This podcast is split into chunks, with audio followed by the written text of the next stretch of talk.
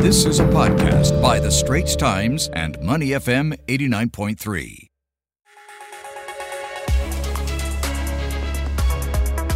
Now, ASEAN leaders have begun their annual summit, but without Myanmar. This after its military refused to send a representative to the three day meeting in protest over the exclusion of its top general. Mm, and this was a deal he agreed upon with ASEAN in April to end a bloody political crisis triggered by the coup. And the snap was a rare, bold step by the regional grouping, known actually for its non interference and, and engagement. So a bit of a change of tone here from ASEAN. Mm. ASEAN, of course, is also due to hold talks with US President Joe Biden as well as other world leaders, including China and Russia. And also on the agenda for opening day yesterday, three separate meetings between the ASEAN leaders and representatives of the US, China, and South Korea. Uh, to talk more about this, we're joined now by Leslie Lopez, regional correspondent at the Straits Times. Good morning, Leslie. I'm here. Hi, good morning. Thanks for joining good us morning. this morning, Leslie. Now, one of the biggest issues dominating the summit, of course, is climate change. An economist has gone so far as to say in a separate commentary that Asia can play a key role in reaching zero emissions. Perhaps we could start with that. What were some of the other key issues that we ought to be paying attention to from the summit? You know, uh, climate change clearly is a big, big issue, and us, you know, Asia especially, you know, which ASEAN is part of, can play a key role. But I think the the worry and the concern is the region's continued addiction to coal. You know, because the transformation to you know trying to be coal-free, zero emissions, is painfully slow. The addiction is a serious issue, and I think it's something that it needs to be dealt with seriously and especially from ASEAN dialogue partners, you know, the big countries like China. You know. So these are some things. These are things that I think will uh, will continue to dominate the conference in in the issue of, on the issue of climate change. Hey, Leslie, talking about dominating the conference, uh, one of the headlines also um, really making it big is how U.S. President Joe Biden is going to be involved this time. And of course, in recent years, we have not had such a big presence from the U.S. And he's already said he's going to announce a $100 million initiative meant to beef up U.S. relations with ASEAN. Uh, what can you tell us about the significance of Joe Biden coming to ASEAN?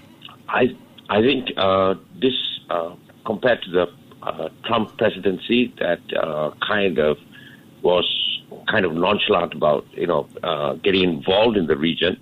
The Biden administration really sees that it needs to have a presence, and this uh, video conference call that he's going to have with ASEAN leaders is important. It shows serious shift in how U.S. views the region actually.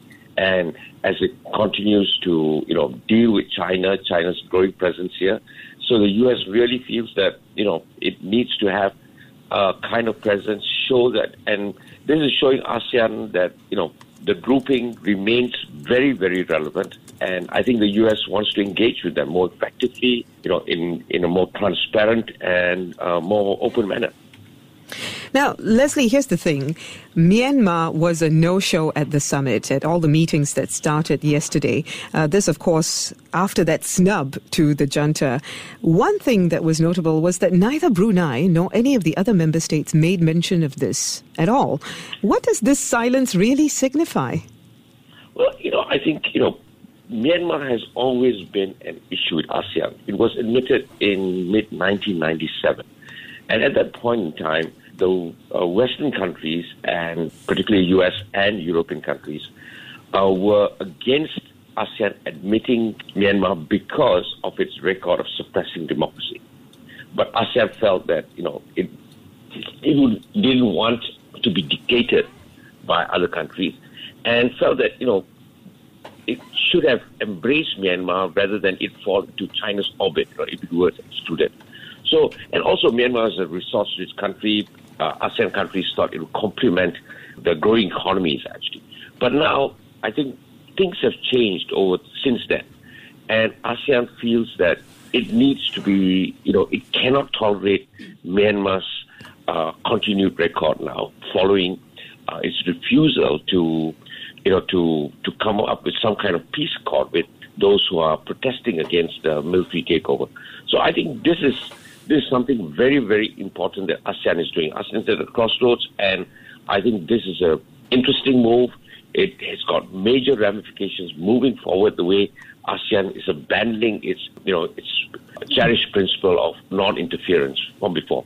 So this is clearly making a stand, making a very, very crucial stand for ASEAN. This podcast is available on our audio app.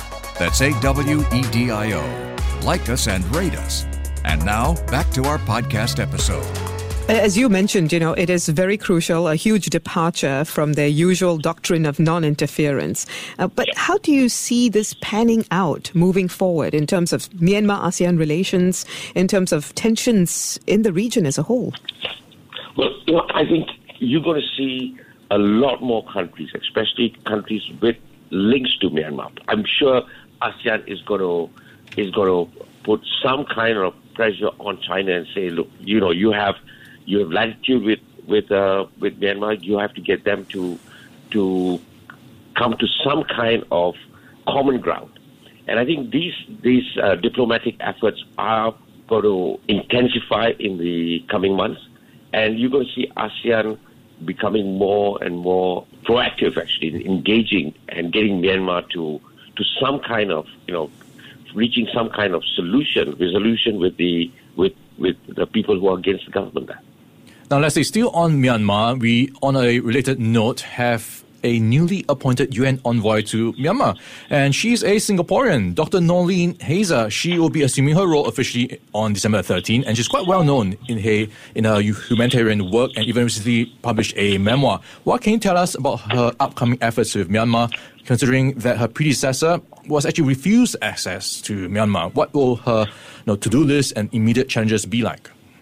Yeah, you know, it's interesting. She's uh, the, of the Singapore connection. She was also the uh, late husband of Fan Yew Teng, you know, who was uh, DAP acting secretary general for a long time.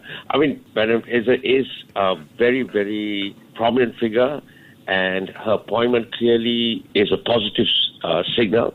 I think Myanmar would uh, well advised to, you know, to to accept her appointment and engage with her, you know, and for a position of trust, and I think that will be positive. And clearly, this also shows that you know the the UN is bringing someone from the region, well known with uh, her efforts and uh, to promote peace. She was in Timor Leste before, and I think this is a positive move. And you know, Myanmar would be well, you know, well advised to take a embrace a position actually and take on. You know. Mm-hmm. Thanks very much for that, Leslie. We're, of course, talking to Leslie Lopez, regional correspondent with the Straits Times. Continuing the conversation, Leslie, something else that's making headlines is the possibility of an ASEAN travel corridor. Indonesia is calling for a broader reopening to spur regional travel, and this might be a fitting way to do it. But how are the other member states responding to all of this? I mean, I'm sure they're concerned about details like will this be conducted in phases? Uh, what should travelers be prepared for? Is any of this even feasible? Well, you know, I think countries will be responding to it cautiously, so would travelers. But, you know, given the impact on the economies in the region, everyone, I think all regions that are dependent, all countries that are dependent so much on tourism, hoping to kind of cash in or rather take advantage of the year in travel, you know, and no one wants to be left out. So this is something where countries will have to weigh economic needs versus health, being cautious about the impact on the health of the citizens. And I think, like I said, people will be moving cautiously, but we are seeing this as countries generally open up. There is this pent up notion to want to travel. Mm. And I think we're going to see people taking advantage of this. Everyone's been cooped up for far too long, and there is this you know, spent up urge to get out there, you know. Yeah, Leslie, talking about moving cautiously, there's now a threat of the Delta Plus variant, and Thailand has detected its first such case. How could this put a spanner in the works for Thailand's bold reopening plans? Well, you know, I think there's only one case so far. So we, we really need to, to watch this. The Delta variant plus is supposed to be could be more contagious than the than the other uh, other variants. Mm. So we have to watch, wait and see, watch. And I think for countries around the region, it is going to be producing confidence building measures for potential tourists. It's how you handle these, the any new outbreaks, new variants, and people are going to watch how effectively governments deal with this. So that's going to be key. You know, so I think tourists will go to countries where they feel confident that the governments there, the health systems there can cope, and that really is will be the determining factor actually as we open up. Mm, considering what we've been going through for the past almost two years, I think cautious optimism is a very, very big improvement. Uh, thank you very exactly. much for that, Leslie. Leslie Lopez, regional correspondent at the Straits Times. The Asian Insider Podcast channel is also available on Apple Podcasts, Spotify, Google Podcasts, and our audio app. That's A W E D I O. Like us and rate us.